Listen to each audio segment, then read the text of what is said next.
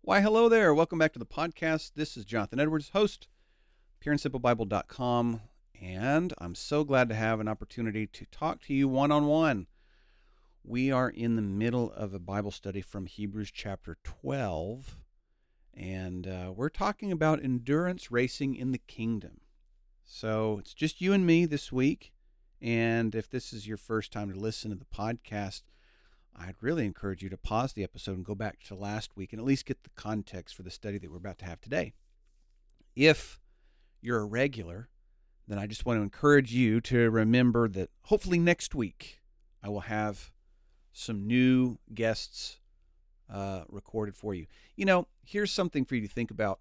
Um, I had two episodes. Those of you who uh, are familiar with the podcast, I try to put them out in numerical order. And it's really odd because I uh, put out episode number 230, and then uh, I thought I had put out 231 and 232 because last week, whenever I posted the beginning of this conversation, I posted it as episode 233. And after it posted, I noticed that it went from 230 to 233, and 231 and 232 were missing.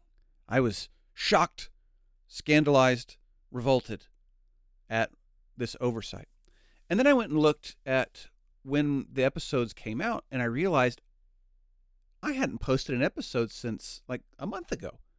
But I had the episodes done. And so the episodes that should have been coming out each Monday were just chilling. And I hadn't posted them. So big smack to the forehead. I've got more episodes that ought to have come out already. And on one hand, I thought, you know, I'll just release them next. And, you know, then that'll give me a buffer so I can go record some more conversations. And then I thought, no, people that enjoy Pure and Simple Bible have been waiting. You know, it's supposed to be coming out week by week, and it's been several weeks because of that oversight. So here's a gift to everyone listening to this episode today. I guess if you're listening to it later on, um, you can listen to these episodes anytime you want. But if you're listening to this kind of in, in real time and this episode just came out and, and uh, you're following along, I want you to go back to the podcast page. Um, let's see, maybe I'll do it in the next couple hours. Yeah, I think that's what I'm going to do. So I post these at 9 a.m. Central Standard Time. I'm going to post the other two at 10 a.m. and 11 a.m. So if you wanted to go on a pure and simple Bible binge, then every hour uh, for the next three hours, um, this one and then another two episodes, I'm going to put them all out the same day because you deserve to have that content that should have been coming out weeks ago. Sorry about that. Uh, as a mostly one man show, uh, I've got a lot of different hats that I wear to make sure that these episodes get out. And obviously, I forgot to put the uh, release date hat on. And so that conversation that I had um, is a really good one. It's about desire, battling desire with Brother Branch from California. And uh, anyway, so go check that out. It'll it'll post soon, and then if you're listening to this later on, it'll just be there for you to look at. But that'll be why the numbers probably aren't in order. You might be looking on Apple Podcast or Spotify, and you'll notice that the order goes 230, 233, 234, and then 231. Well, that's why. So, anyway, let's talk about Hebrews chapter 12. We are in the middle of a study, you and I, where uh, I've been talking about this endurance racing in the kingdom. Last week, just as a bit of a review, something that I've been emphasizing a lot at Valley Parkway Church of Christ is the need to put on context glasses, or what I commonly call them as Jewish glasses. Because, especially as, as Americans, uh, 21 centuries removed from the New Testament, and uh, over, let's see, I don't know how many different generations removed from the Jewish culture of that time to where we are today. And, and I'm a Gentile, by the way, and, and I think a lot of my listeners are probably Gentiles as well. it's important to put on glasses, meaning like a lens to look through, that can give us context of what's going on in Bible times. So, what I tell the members of the church uh, whenever I'm preaching, and, and we're going to talk about uh, something from that time, whenever the books were written, or or maybe it's even recalling issues in the past, as I'll say, hey, we need to put on our Jewish glasses or our first century reader glasses as we look at this. And and the the image that we want to get is that imagine that you see the world in black and white, and when you put on these glasses, you see in color. The the truth itself, the the the ability to know the doctrine, um, doesn't change. But what this does offer is a bit more insight and uh, some some, I guess, appreciation for what's going on during that time, and therefore I think a, a better uh, love and, and ability to cherish the Word of God by seeing it through the lens that these people saw it through. So, specifically in the book of Hebrews, we want to put on these Jewish Christian glasses from the first century. And we're wanting to, I guess, appreciate and kind of put ourselves in their shoes in such a way to know what they're going through. And there is a theme for this book. It's kind of a dual theme. And each part of, of what we're talking about um, is is related to this theme. And the theme, first off, is to elevate Jesus as superior, and second, to challenge the reader or the listener uh, to remain faithful. And so you got these Jewish Christians who are on the verge of a great persecution.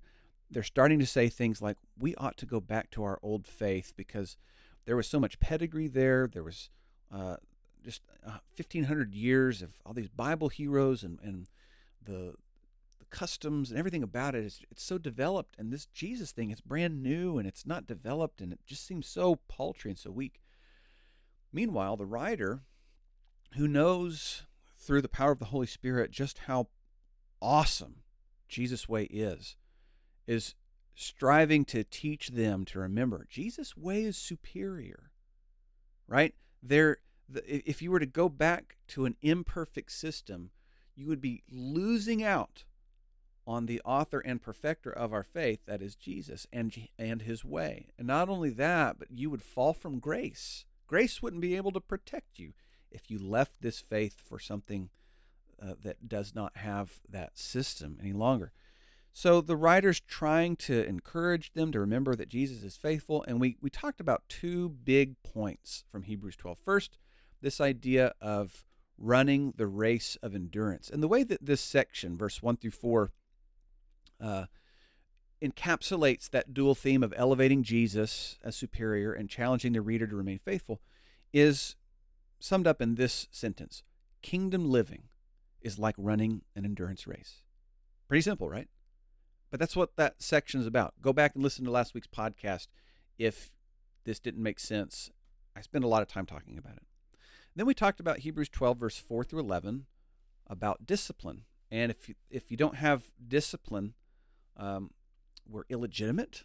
That's what the scripture says. We have earthly fathers who disciplined us as seemed best to them, and we appreciate that, at least in a, a balanced, healthy home, right? And and discipline, we're disciplined, um, or rather, we endure because of discipline. And so when when trials come our way, it's an opportunity to exercise and to to grow and to practice that enduring nature. And we understand that discipline, it seems painful, but it yields a harvest of peace and righteousness. So I would summarize this section under that, that big dual theme of elevating Jesus as superior and then challenging the reader to remain faithful. I would summarize that section as the race, the kingdom living, the race of kingdom living requires painful discipline, but it's worth it. And it's true, it really is worth it. I uh, want to share with you the guy who had the closing announcements after I preached this sermon a while ago got up and said, You know, I think about what it will be like in heaven in 10 million years. And will I even remember the struggles that I had here? Will I even pause to ask the question, was it worth it? Because I'd been here for a 100 years and there for 10 million, and I'm just getting started. I thought that was a really beautiful assessment of it. we're running a, a long distance race towards eternity. And in a full marathon, for example, it's 26.2 miles. You might feel like you're in mile 20 uphill. Your knees are burning. Your lower back is burning, right? Your feet, maybe they're swollen. And you might feel like, I don't have anything left. And what Hebrews 12, verse 4 through 11 reminds us is that discipline, the chastisement of the Lord, it may be painful in the moment, but it yields harvest of peace and righteousness is definitely worth it. Now, we've got two other sections. That's what we're talking about today. Two other sections that will help us in Hebrews 12 see that big dual theme of elevating Jesus as superior and challenging the reader to remain faithful. The first one is in verses 12 through 17. It's the pursuit of peace and holiness.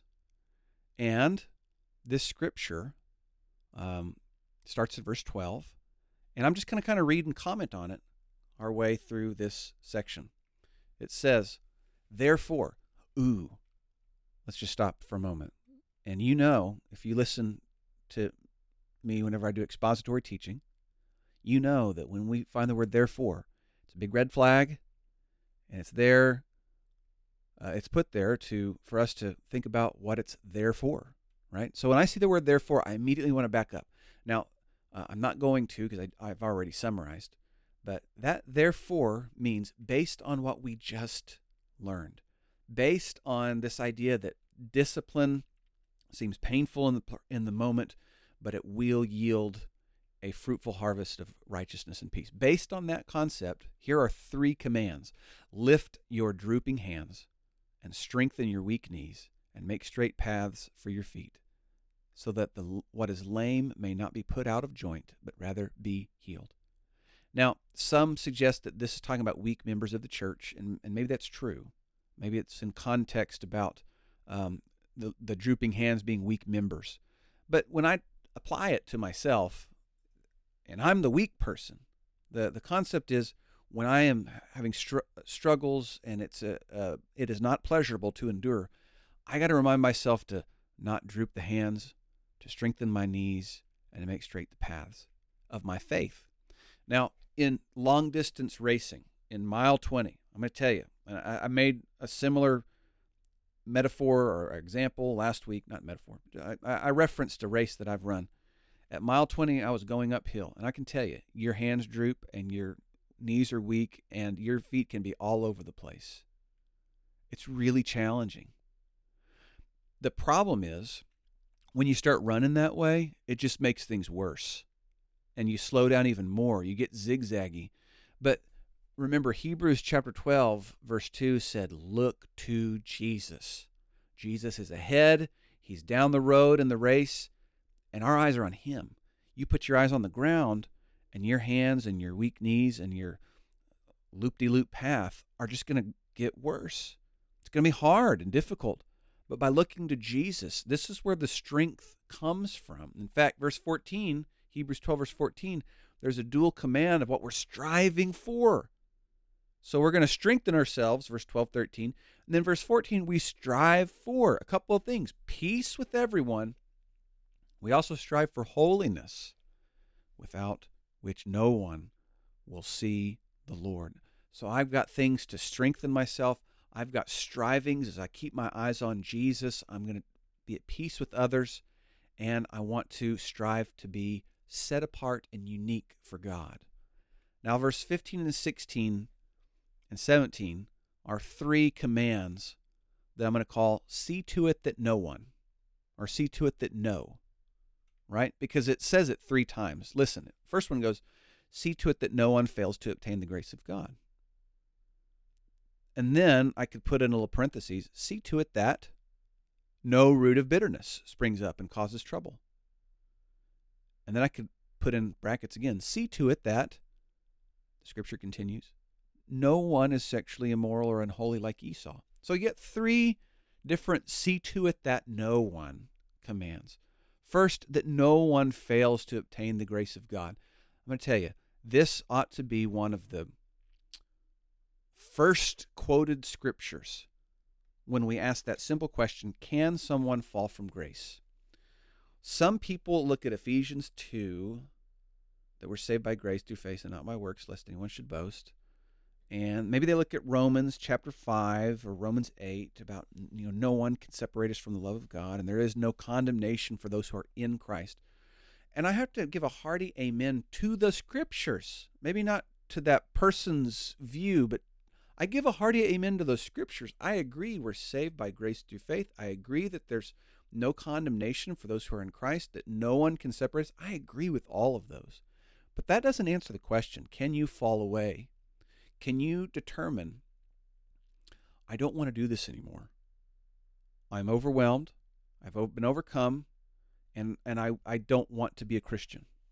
Some people will suggest, no, you don't get that, and uh, this this is a, a, view that we commonly refer to uh, as a Calvinistic view.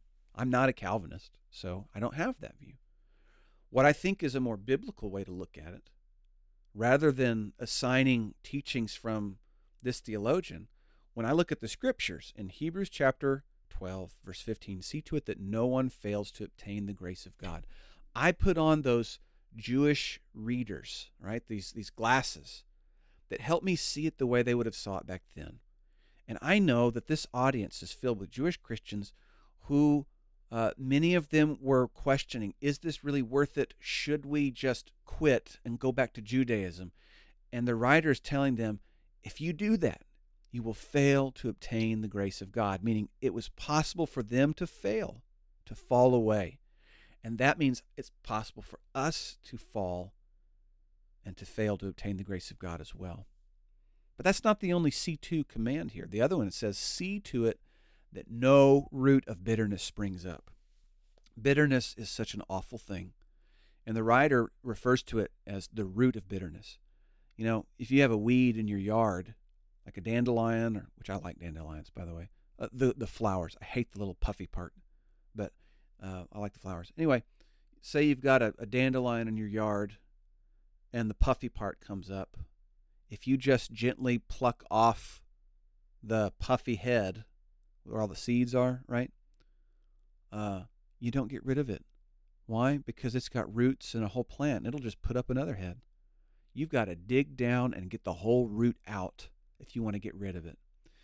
And when we think about the root of bitterness, you know, bitterness it starts out in in the heart in this root form where maybe one is envious or jealous or angry or uh, frustrated or or maybe hurt or wounded, whatever it may be that's caused the bitterness, but it eventually will grow into more than just roots. It'll be fruits.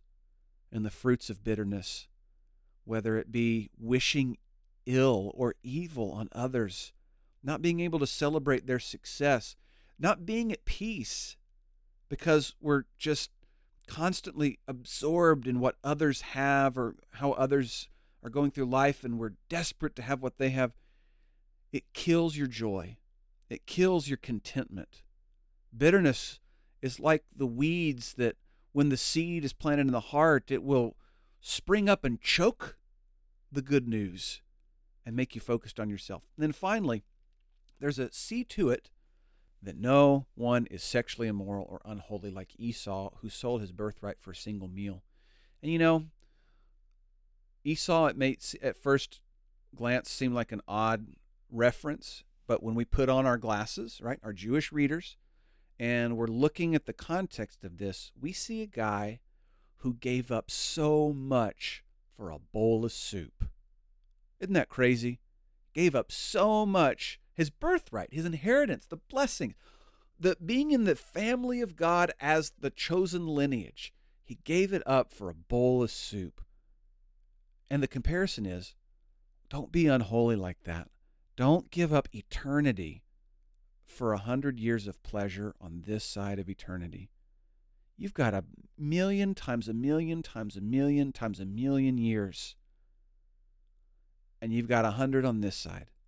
It's so easy to get distracted.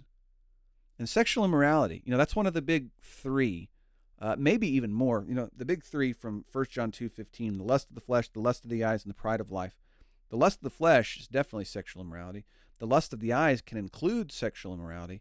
The pride of life, I don't know. I'm sure there's ways that some could you know, reframe that to say that sexual immorality could be a part of the pride of life.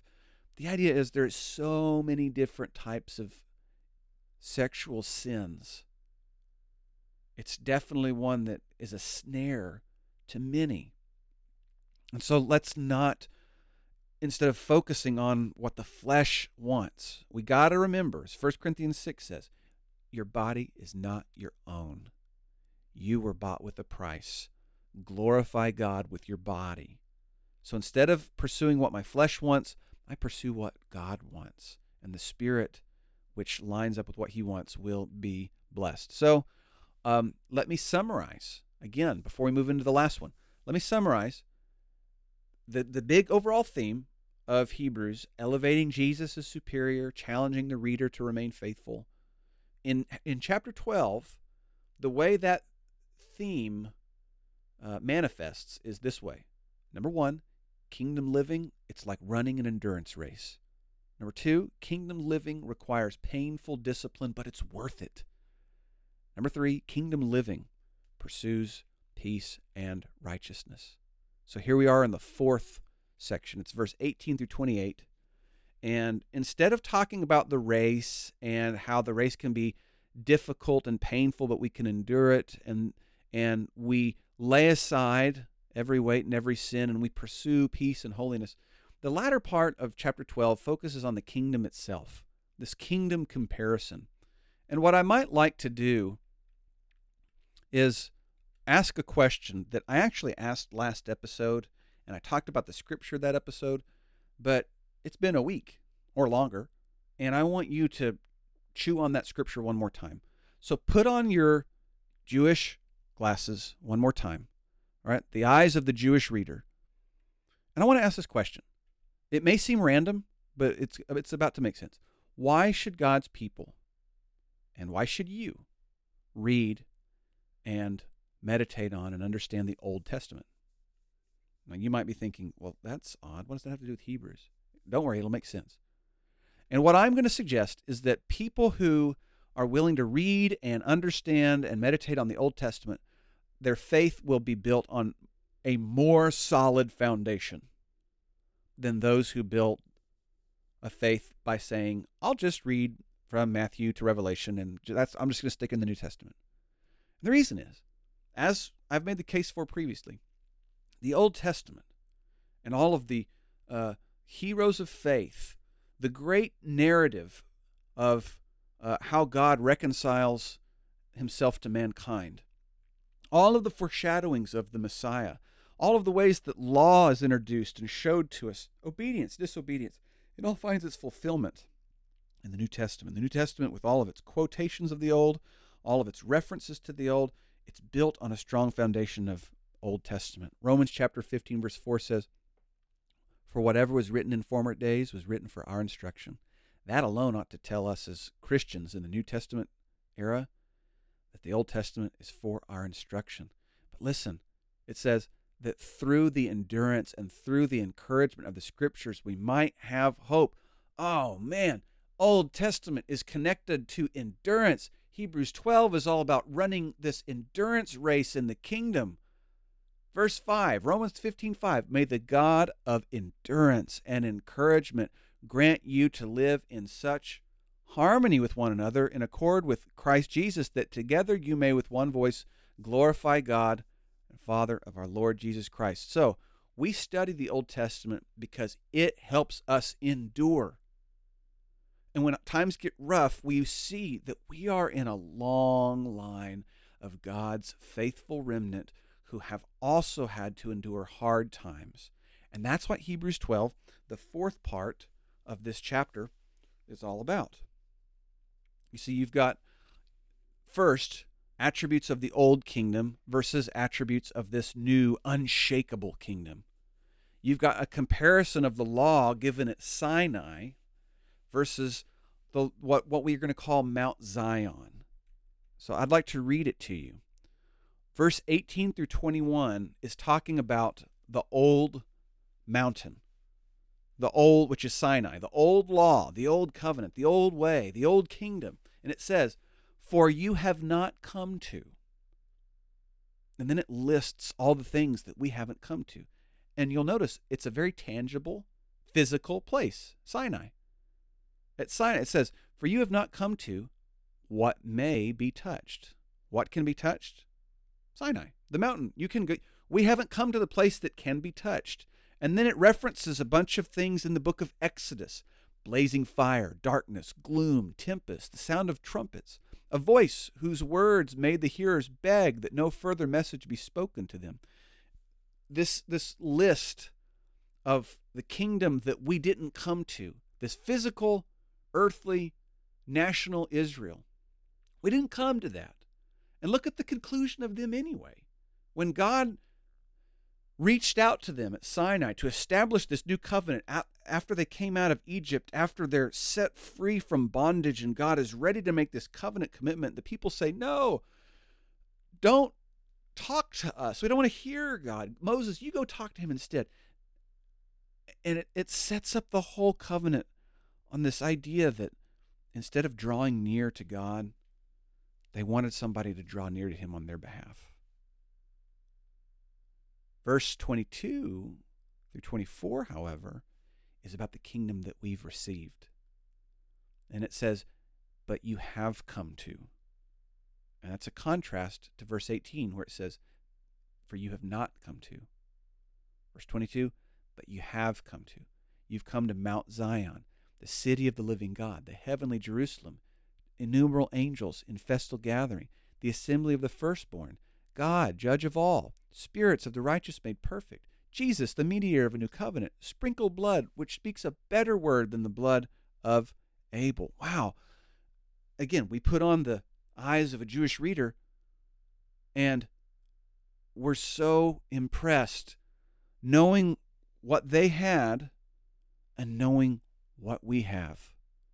And as we're running this endurance race, we're going, oh man, it's gonna be worth it. Verse 25 says, See that you do not refuse him who is speaking. It's, it's a direct contrast to God's covenant people in the Old Testament when they did refuse him. And he's, he's making another warning for us to be faithful because if those people in those days weren't faithful and we have a better covenant with better promises, with a better hope, right, That we can say, wow, if we have all this, how tragic it would be if we let it go. Verse 25 again See that you do not refuse him who's speaking. For if they did not escape when they refused him who warned them on the earth, much less will we escape if we reject him who warns from heaven. At that time, he, his voice shook the earth. This is quoting from Haggai. Or at least it's a similar reference to Haggai in the Old Testament, chapter 2, verse 6 and 7. At that time his voice shook the earth, but now he's promised, Yet once more and I will shake not only the earth, but also the heavens. And this phrase, yet once more, indicates the removal of the things that are shaken, that is, things that have been made, in order that the things that cannot be shaken may remain. There's going to come a time when Jesus comes back and it's the end of the age, and that which has been made is destroyed. And we're ushered into the fullness, the richness of the kingdom as God has perfected it. And what an amazing future it is for those who are on the Lord's side. And that's what I'm wanting to encourage you with, friend, is that we have been given so, so much. And when you're at mile 20, it really doesn't feel like it. It doesn't feel like it.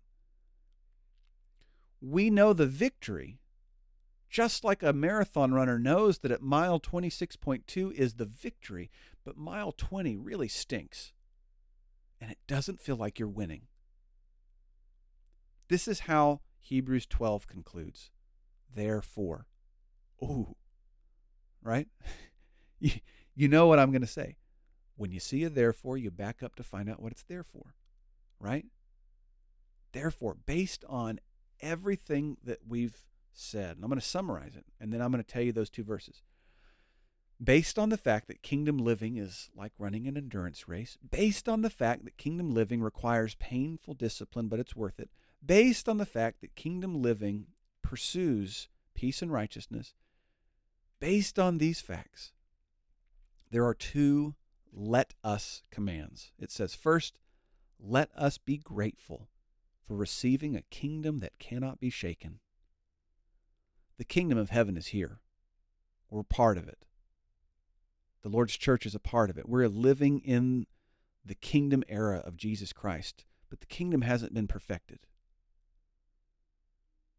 So as we look towards the victory, when the kingdom is perfected, when God is revealed, when all that is shaken, when heaven and earth pass away, and we're in eternity forever with God in heaven, let us be grateful that now we've received a kingdom that cannot be shaken. You're in mile 20, but the finish line is assured. You're in mile 20, but at mile 26 is a crowd who is cheering your arrival. So let's be grateful that we're receiving a kingdom that cannot be shaken. The kingdoms of men will fall. Daniel 2 34 through 45, amazing picture of uh, this vision of a, a, a, giant statue. It's made out of head of gold and chest of silver and belly of bronze, and maybe I'm getting it wrong, but uh, thighs of of uh, iron and then legs and feet of iron mixed with clay. Probably need to go to Daniel 2 to see what it's actually. I've probably got some of the anatomy of the statue wrong. But anyway, then a rock comes out of heaven and smashes it. And the interpretation of the dream is that the kingdom of God shakes up the world, but it itself is unshaken. So let us be grateful for receiving a kingdom that cannot be shaken. Hebrews 28, uh, uh 12, verse 28 says. And the second one is, let us offer to God acceptable worship with reverence and awe. Verse 29 For our God is a consuming fire. You know, we're, we're, we're to have a mindset of gratitude, but we're to have an action of service.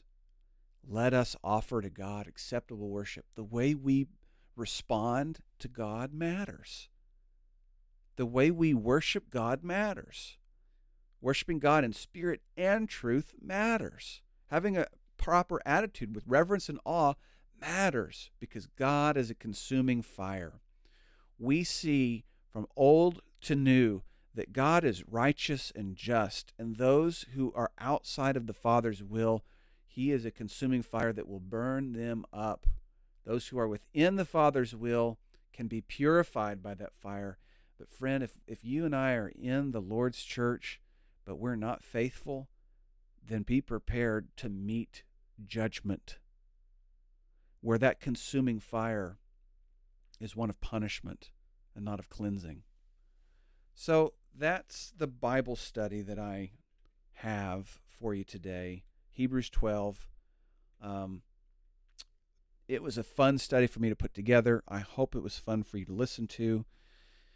Like I said at the beginning of this, if you want to if you want to go on a binge fest, you could probably after this one's done, uh, wait around for a little bit because I'm gonna I'm gonna schedule them to release every hour on the hour for the next few hours. So, yeah, listen to Pure and Simple Bible all day today. And um, if you haven't already, leave a five star review. And and when I say leave a five star review, if you're able to also leave a comment, you know, about what you enjoy about the podcast, this helps me get the podcast out to a larger audience. So I would love to uh, hear from you in that regard. Thank you so much to those who do. I've thought about doing maybe like a, a video or something where I read some of the reviews and uh, just offer the chance to interact with people. So maybe I'll do that. We'll see. I'm thinking about several things. I'm still asking for my listeners to pray. Please pray for this podcast and for kind of the future of, of where I'm going to go. I'm thinking about a few different things. And one of the things I've been thinking about is Patreon. I told you about that last week. I'm still kind of kicking it around. Um, but I'd love to hear some feedback from anybody who has some experience with Patreon or other services where people who want to make donations to the to that that, that organization can. And while this really isn't an organization, right? It's just me. It's Jonathan, and um, the the ministry that I'm using this for requires me to update uh, the gear that I use, it, it's constantly, I feel like I'm having to use my funds to support it. And so I've been thinking about using Patreon to, for those that want to get more involved, can help me in that way. So, anyway, pray about it. That's what I'm going to say. So, next week, come back. I should have a guest for you to listen along with, and I look forward to that conversation. Always remember, God loves you very much, and I do too. Lord willing, see you soon.